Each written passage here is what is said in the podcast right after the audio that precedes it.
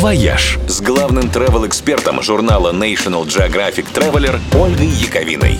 Всем привет! Апрель принес целый ворох хороших новостей для тех, кто ждет открытия границ. Список стран, с которыми восстановлено авиасообщение, стал шире еще на целых шесть позиций. Несколько курортных направлений заявили, что с 1 апреля принимают привившихся россиян без всяких там карантинов и тестов. И это не шутки.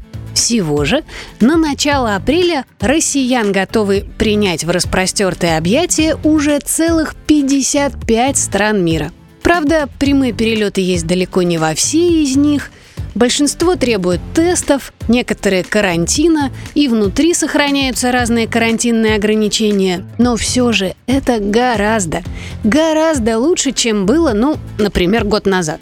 Так что если вы уже изнываете без теплого моря, смело можете строить планы на Турцию, Египет, Мальдивы, Дубай, Кубу, на Мексику, Доминикану, Сейшелы и танзанийский архипелаг Занзибар – если вы соскучились по Европе, то вас уже ждут в Хорватии, на Кипре, в Черногории, Албании, Боснии и Герцеговине, Словении и Сербии. А еще для россиян открыты Грузия, Армения, Казахстан, Азербайджан, Узбекистан, Тунис, Кения, Эфиопия и Бразилия, Марокко и Иордания, Непал, Перу, Чили, ЮАР и другие экзотические направления – ну и готовятся к открытию еще четыре страны.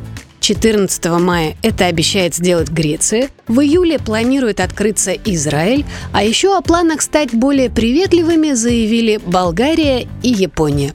В общем, похоже, что этим летом нам всем наконец-то будет уже чем заняться.